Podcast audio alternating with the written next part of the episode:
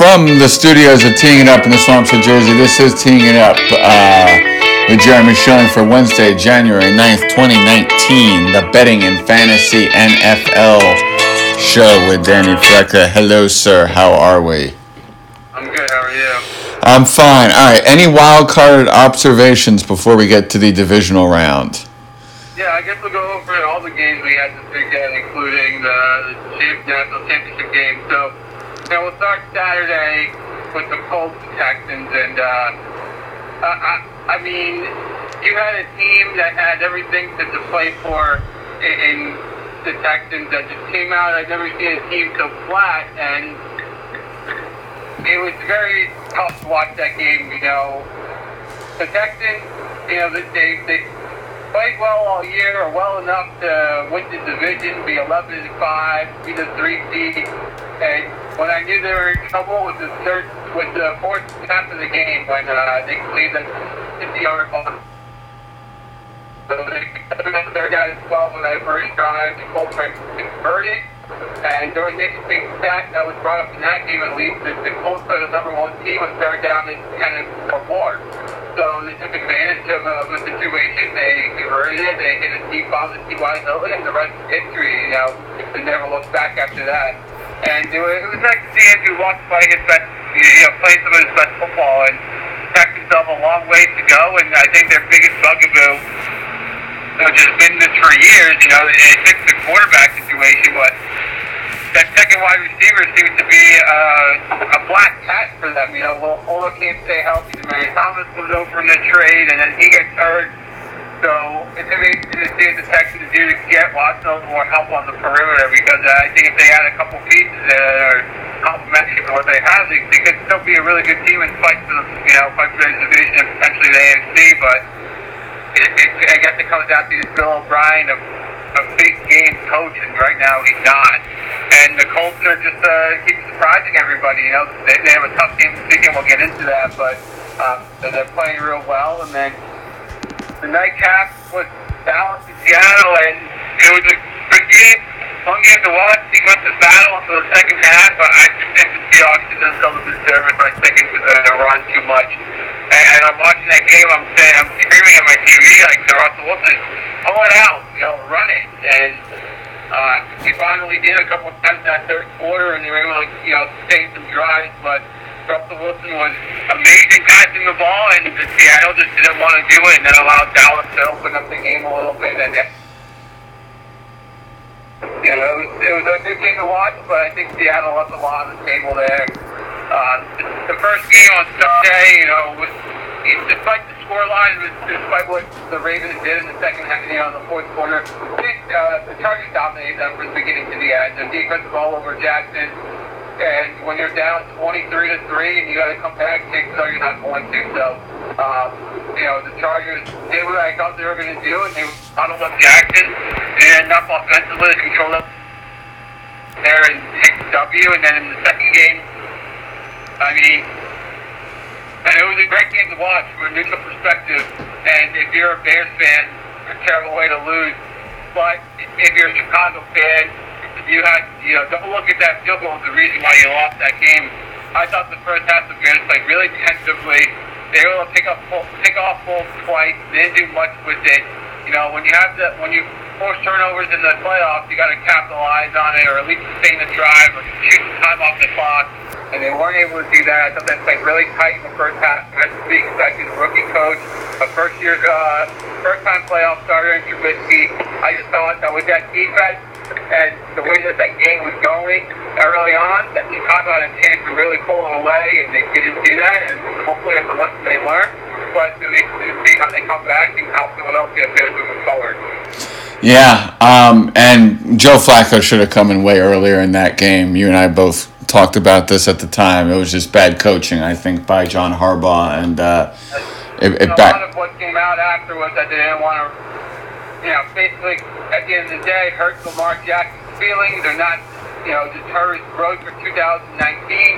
Whatever it was, you know, when, when you're three of 11 passing and it's, you have an hour plus real time between completions, you got to do something different. And, you know, he, he did step up in that fourth quarter. He made some nice throws. They had some nice plays, but if you're not doing that early on and you're getting yourself into a hole and your defense is that good, you owe it to your team to, to pull out all the stops because you're one and done and, and you're going home. So you got to be able to, to figure it out. And I think Harbaugh, I, th- I think he did make the right choice when you look at it like from 10,000 feet to leave Lamar Jackson there because of the resolve he had.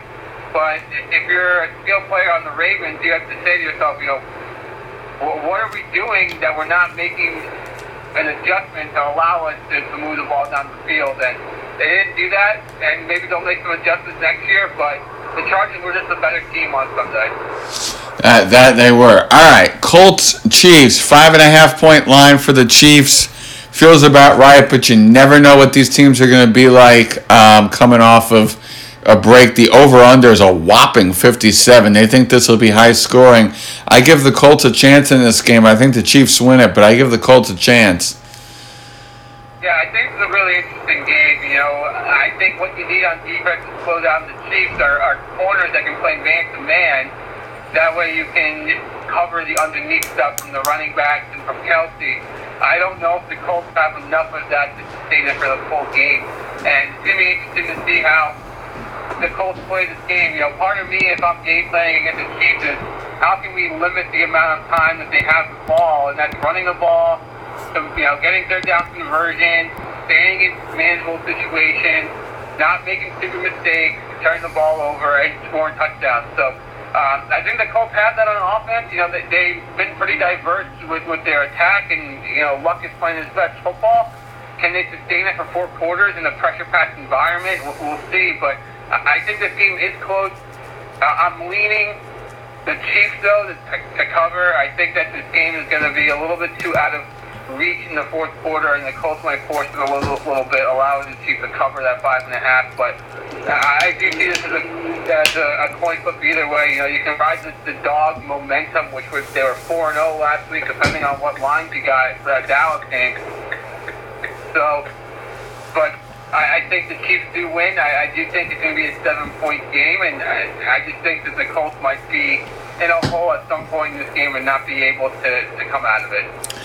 Um, then we have Cowboys Rams on Saturday night. Um, that line is seven for the Rams. I think the Rams are going to win this game comfortably. I think Dallas's run is going to is is, is going to run out. Um, sorry, Dallas's luck is going to run out. Um, but you know, having a bye, you never know what they're going to come off uh, come off as. I think if Dak and Zeke and company can, can get off to a good start offensively, it could make Goff and company a little nervous. But I think the Rams win this game. Yeah, I think the Rams are going to win this game. But when I was like doing some research earlier this week to figure out which way I want to go, you know, I looked at their schedules. I looked at you know comparable teams that they faced and uh, I looked at the Rams schedule and they have Seattle twice, obviously in the same division, and Dallas is Seattle. At the end of the day, you know, you look at their approach to how they game plan offensively. They want to run the ball, run the ball, run the ball, and then use play action.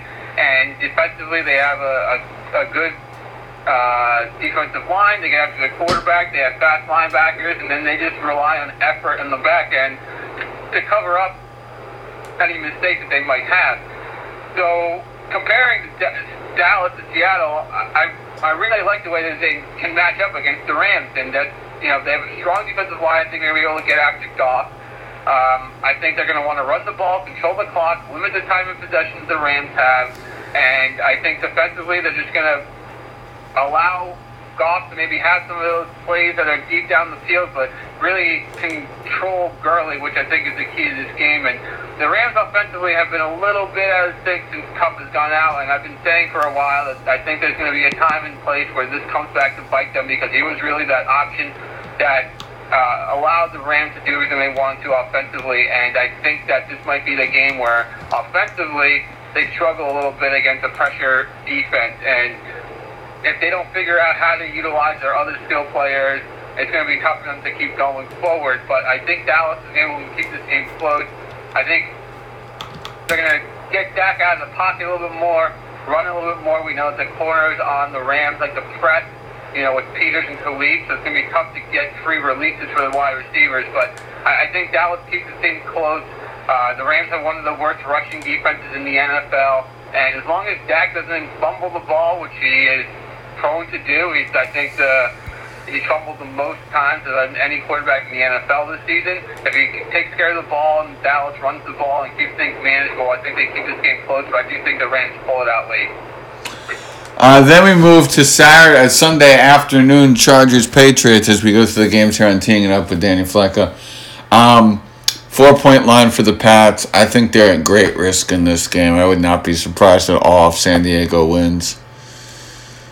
Yeah, I mean, I picked the Chargers to go to the Super Bowl, and I'm gonna, you know, for the sake of consistency, I'm gonna stick with them with the up, with the one upset that happens this weekend. And uh, I, I'm on the Chargers. I like what they're doing defensively. I, I think Derwin James matches up great against Gronk. I think their corners match up great against their wide receivers. They have depth in the secondary. They have a good front line, as you know, with Ingram and Bosa coming off the edges, and if there's one thing you're going to get from the Chargers is that Philip Rivers is going to give you 110%. He's going to fight until the very end, and I just love the way he's carrying himself and the way the team rallies around him. And you know, you got to think that Belichick's got something up his sleeve defensively to try to limit what the Chargers want to do. But I think that one of the things that has really caused New England problems in the past, and that probably will continue in this game, is.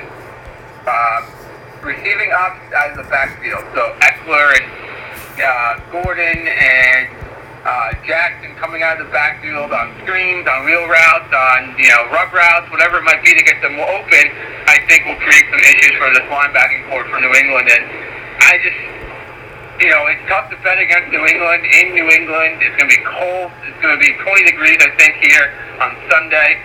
Nasty weather. The Chargers are coming cross country for the second weekend in a row.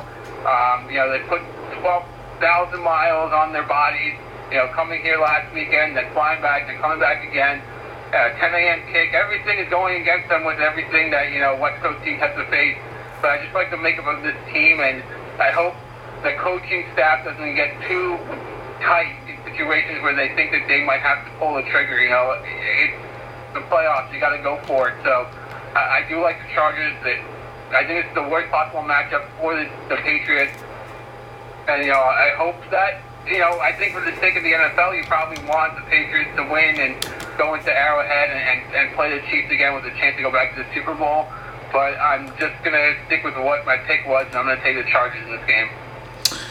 And then we get to the game that I think will not even be anywhere close, which is Saints Eagles. Uh, this line is eight point favorites, and I think this is the easiest one to cover all weekend.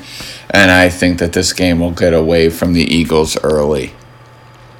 Hey, there's a chance of happening, but uh, I just don't think that the playoffs allow for those storylines too often. Usually the games are a little closer than than you want as a fan of that team, but you know, Philadelphia has been playing playoff football for a couple of weeks now. Foles seems to be something that just meshes well with this this team. Like he's able to put them on his back and, and carry them. And I think that that game a couple of weeks ago against New Orleans, where they got their asses kicked, will definitely serve as a point of contention for this Eagles team. And while I think the Saints will win, and they, they should win comfortably when you look at everything on paper.